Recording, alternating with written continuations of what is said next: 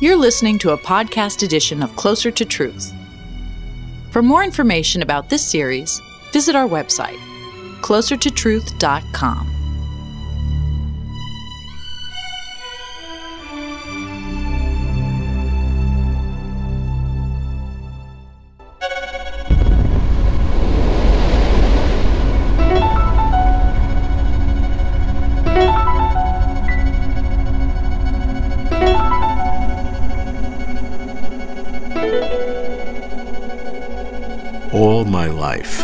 Wondered about existence.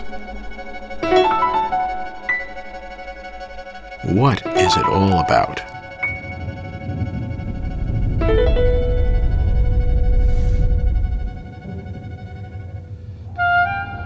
Now, having explored many things, but feeling no smarter, I start over.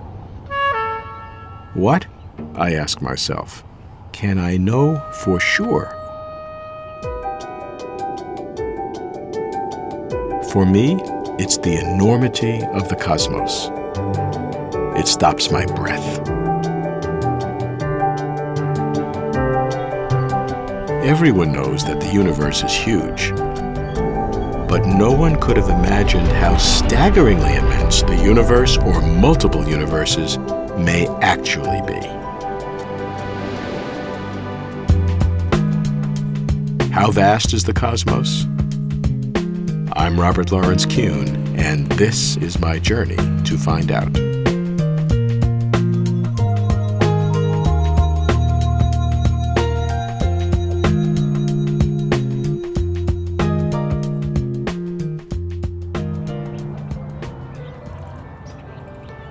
I go to England to begin with the UK Astronomer Royal, Martin Rees. Martin's a Lord now and Master of Trinity College at Cambridge University. He invites me to his elegant on campus home.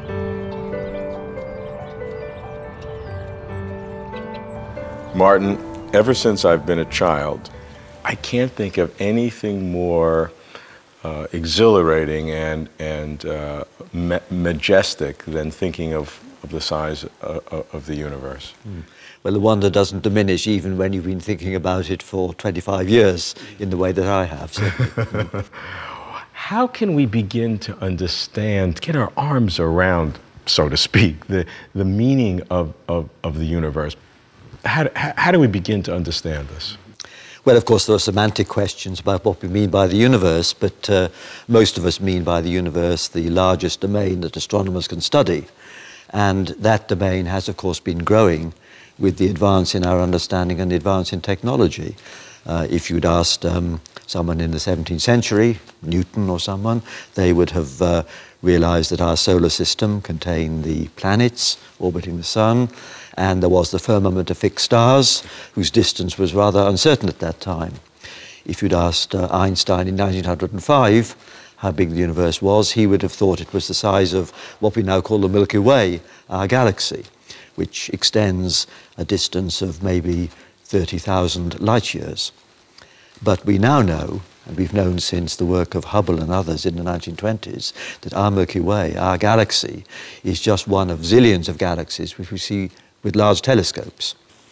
I think most of us would say that it's very likely that the universe, in the form that we see within the domain of our telescopes, extends thousands of times further.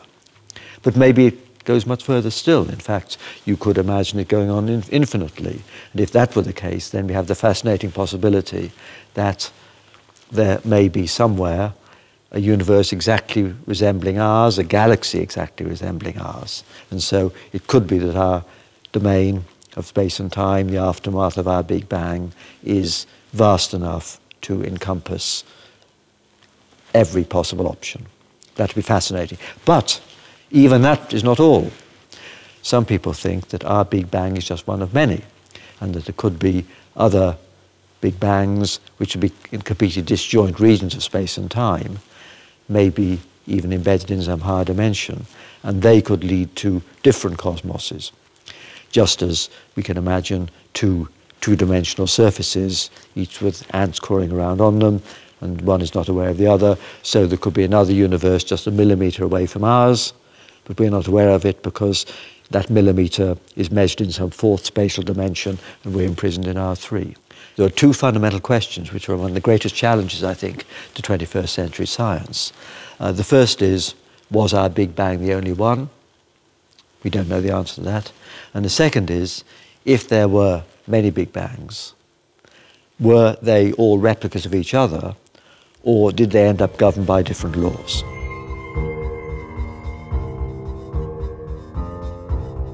Our universe going on infinitely? Multiple universes? Different laws? Other dimensions? Humanity's vision has expanded so far, so fast. I need perspective. I hear that Max Tegmark, a young cosmologist from Sweden, sees the big picture. He likes pushing boundaries. I meet Max at MIT, my alma mater. Max, when I really want to try to understand reality, all there is, the first question that comes to my mind is how big is it? I think that's a fascinating question, and I, I, imagine you know the Native Americans who lived here in Massachusetts thousands of years ago. To them, the universe must have been just the part of Earth that they could walk in a lifetime, right? Mm-hmm. And then gradually, when sailboats were invented and so on, people started discovering that whoa, the world is just vastly bigger than we thought. And then some clever Greeks figured out the size of this big ball we live on, and, and the universe so it became the solar system. and and when they figured out how far away Saturn was, they were amazed. Wow, this is so huge. Then there were these little dinky, shiny things, right, the stars, and which were still farther away. And, and when people realized that uh, they were dramatically farther away than the planets, you know, so far away that it would take light several years to get here, I, I think that blew people's minds again. And, yet, that's still only our backyard, as we've come to realize. And only in 1925 did Edwin Hubble realize that this wispy spiral shaped nebula called Andromeda was actually what they then called an island universe. Hundreds of billions of stars still farther away. And now we've pushed the boundary again. And now when people talk about our universe, we usually mean the interior of this sphere here, which is just a part of space from which light has had time to get to us so far. So, and what is this? This is simply the region from which light has had time to reach us here on Earth during the 14 billion years since the Big Bang. Mm-hmm. And since light can only travel at a finite speed, this is all we can see. And then the million dollar question is is there still more space beyond that or not? And it's funny you ask because I was at uh, my son Alexander's preschool recently giving a talk about space. And one of his four year old little pals raised his hand and said, I have a question. Does space go on forever? I was thinking, this, this is so amazing. This four year old asked a question that I don't know the answer to. So, how do you look at the overview when you sit back and say, how big can it really get? What do you think? I think it's pretty clear that there is more to reality than what's inside of this sphere. So, to me, the interesting question isn't whether there are, is more, whether there are parallel universes, but how much more there is. How many different levels are there, and what's the nature of all this?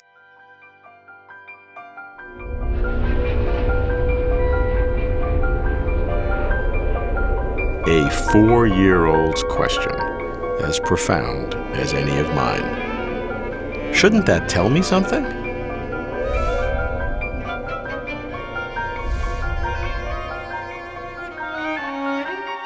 I'd come to MIT to see Alan Guth, whose startling theory describing how our universe began, it's called inflation, revolutionized cosmology.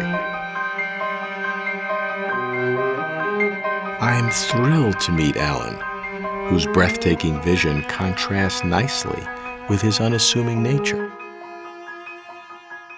Alan, you have written down a number that has been the most emotionally effective number that has I have ever seen in my life. You have said that the observable universe, what we can see today, the 23rd power bigger than what we see in our observable universe. That's, that's a hundred billion, trillion times bigger than what we see. It's astonishing. Uh, yeah, one of the things that one finds in cosmology uh, that hits one right at the very beginning is that the universe is just plain unbelievably big. Uh, even the observable universe, which you sort of treated as trivial in your remarks, no, no, uh, is, is incredibly big. Uh, but as you were quoting me, uh, if a theory called inflation is correct, the observable universe is really only a tiny speck in a much bigger reality. Uh, this idea called inflation is a twist on the Big Bang Theory, uh, and it proposes that there was a period of exponential expansion in the early part of the universe. And by exponential expansion, what of course we mean is that uh, there was a certain time in which the universe doubled in size, and, then if one waits the same amount of time, it doubles again, same amount of time, it doubles again, and so on, this successive redoubling. Um, and that leads to an unbelievably fast expansion. In inflation, I think you, you said you have a minimum of a, of a hundredfold uh, in, in, in, a very short period of time, well within the first microsecond of, of the time of the universe. That's correct. About you need at least about 100 doubling times mm-hmm. of inflation to make the theory work. And this number 10 to the 23 uh, comes from saying we don't really know how much inflation there was. There was at least this much. Let's guess that there was maybe twice that length of time. Um, why not? You use the term pocket universe. So, what's the pocket? Uh, I'm using the word pocket to mean a piece of space that inflated together. Yes, right, right. The implication is is that if there's this pocket universe, there may be other pocket universes, and infinite is, is, is a possibility. That's right. That's right. Uh, I think the bottom line here is that in essentially all theoretical models of this phenomenon called inflation, uh, once inflation starts, it never really completely stops. Uh, what happens is it stops in places and produces these pocket universes, but in other places it's always still going on, producing more and more pocket universes. There'd be an infinite number of these pocket universes.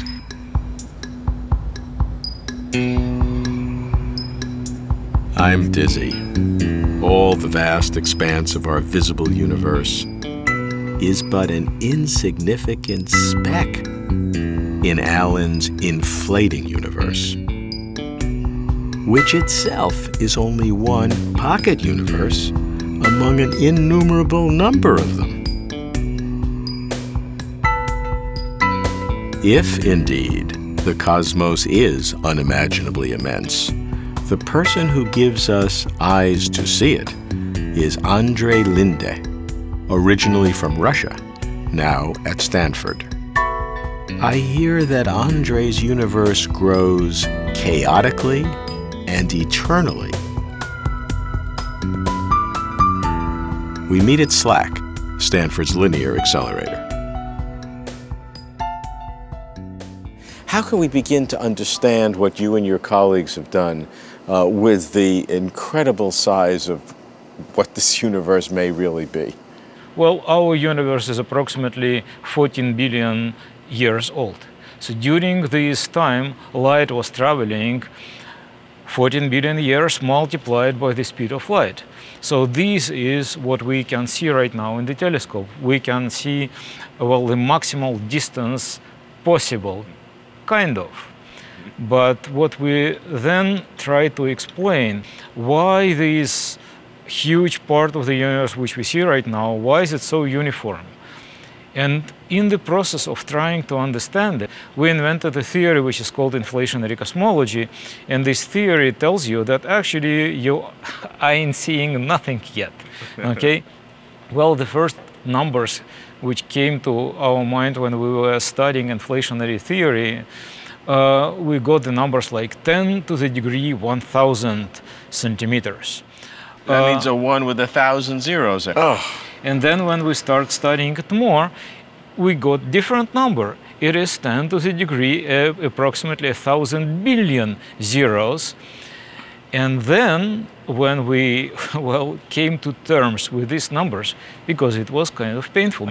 But irony was that at the moment when we started studying it further and further, we understood that these 10 to the 1 billion or something like that, this is just a fraction of the universe.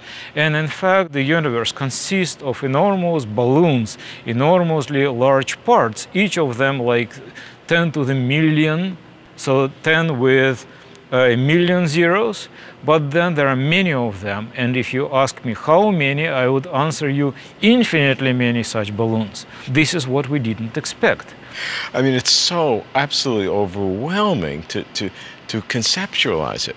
Now, he, here we have uh, different bubbles, and each one of those are, are, are a, a, a, a universe like ours. So, where are we? Uh, well, we may be living on this red bubble, and this red bubble has a size like 10 with a million zeros, so it's enormously large one. And we can see only a tiny, tiny part of the surface of this enormous balloon of a size only 10 to the 28 centimeters. And it's kind of a joke because 10 to the 28 centimeters is everything that we can see right now using most powerful telescope. This is enormously large distance, but it's just a tiny fraction of the whole universe of this type. And this is just a part of the universe because there are many other balloons here. And each of these balloons is enormously large. So we have a collection of all of these balloons. And this collection, the, in, the total of it, is just infinitely large.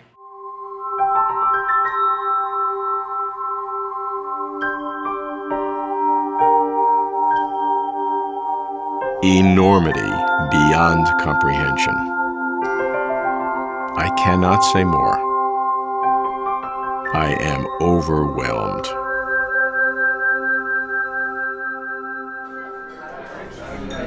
I learn of a conference of cosmologists in Iceland, organized by FQXi, a new organization dedicated to foundational questions.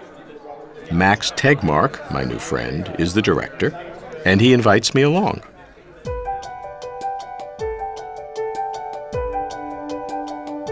Max is running the conference. I catch him in Iceland's famous hot springs, the Blue Lagoon. Am I ready for new kinds of universes? So Max, tell me the truth. In this environment, I mean, this is a this is a truth-seeking environment. You you know, you no clothes, heat from the earth. I mean, do you really believe in parallel universes? I really do. I really do believe in parallel universes, and believe me, it's hard to believe it sometimes because it's very counterintuitive, right? And sometimes I even find my emotions to be out of sync with what I really believe. Like I remember, I used to think, I hope I'm gonna get tenure, and then I realized that's doesn't jive with what I believe because, of course, I'm going to get tenure and I'm not going to get tenure in various parallel universes. So maybe what I really mean is, I hope I'm going to be in the parallel universe where I get tenure. But that's, that's- nonsense too because I'm going to be in both of them, right? And uh, then I hope maybe I'll get tenure in most parallel universes. But that's also nonsense because There's an infinite number of everything. well, you can actually calculate deterministically what fraction of them I would have gotten tenure in. Fortunately, I got tenure in this particular parallel universe, and I've stopped thinking about that question. But it really is difficult to uh, sync one's emotions with what one actually believes, and it ultimately just comes down to the fact that you know, we evolved to have intuition for things which were useful for our ancestors, right? And if one of my ancestors spent too much time thinking about quantum physics, He would have been eaten by a lion. they wouldn't have noticed the lion when it snuck up from behind and cleaned right out of the gene pool.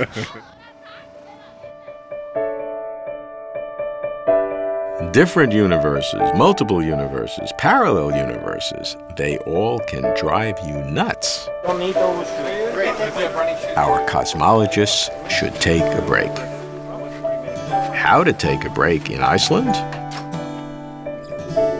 Glaciers, snowmobiles. What have I gotten myself into? Feigning fearlessness, I ride with Alan Guth. It's a first for us city bred boys. He's driving, I'm hanging on, nervously. I have more confidence in Alan's equations than in his snowmobiling. And so I think it's no big deal that Alan's cosmic inflation occurs in a trillionth, trillionth, trillionth of a second because every second riding with Alan feels like eternity.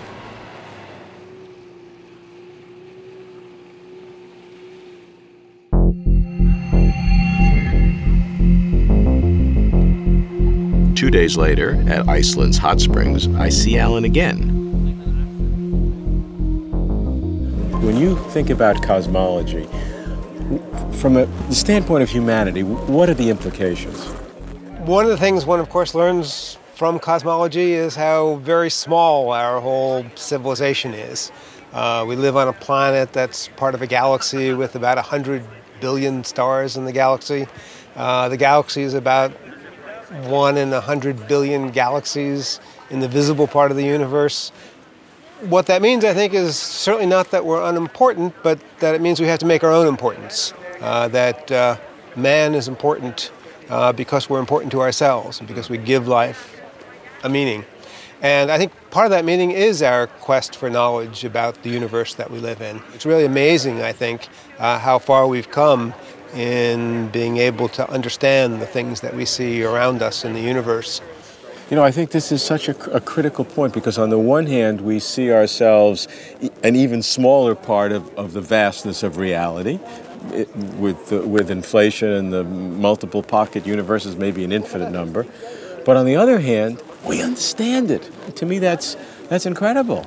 Yeah, no, I agree. It is incredible. Although we should also be completely honest about this. Uh, there are some things we understand fantastically, surprisingly, I should say, well. But at the same time, our model of the universe is in many ways more confused than ever. About 70% of the universe we think is this stuff called dark energy, and we don't really know what that is.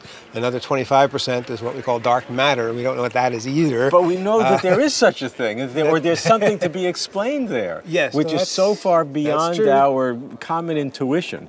Yeah. Uh, yeah. Uh, to me, that that's uh, yeah. that that by itself is remarkable. Yeah, yeah, no, I agree. I think it's remarkable on both sides. It's remarkable how much we understand. It's also remarkable how much there is that we don't understand.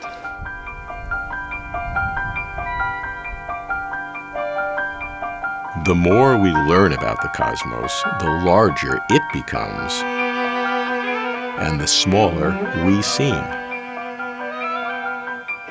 I have so many questions but I keep returning to cosmic vastness.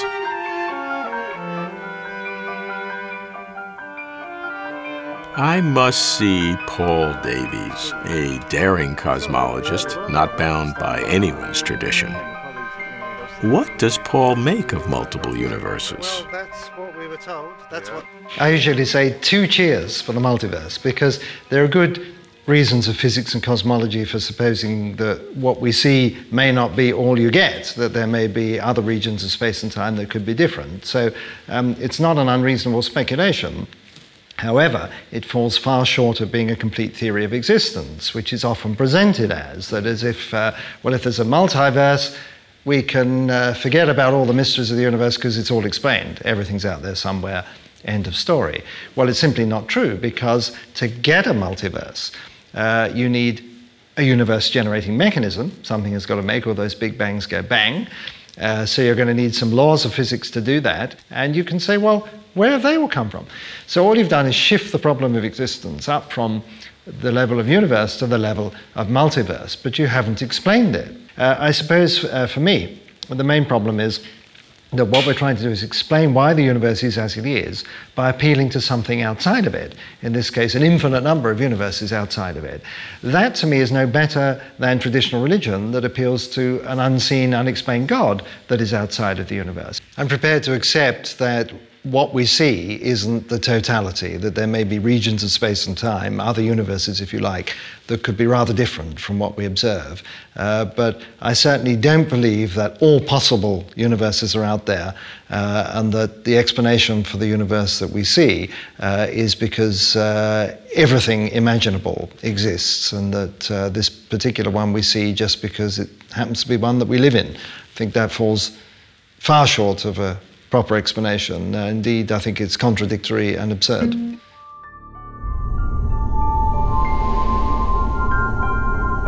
How vast is the cosmos? Whenever we've set its limits, it was always too small. The cosmos didn't change, of course, but our feeble vision of it surely did. Anyone contemplating the big questions of existence must confront the staggering size of our universe and the real possibility of multiple universes without number or limit. This is not science fiction. This is our cosmic home.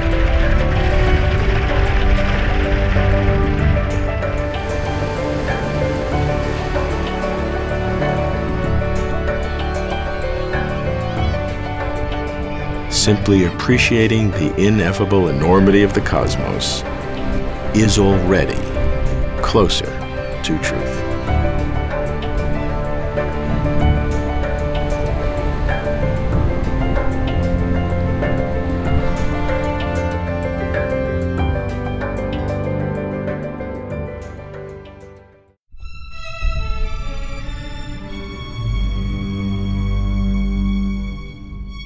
To watch complete conversations with over 100 of the world's leading thinkers on cosmos, consciousness, and God, visit our website, closertotruth.com.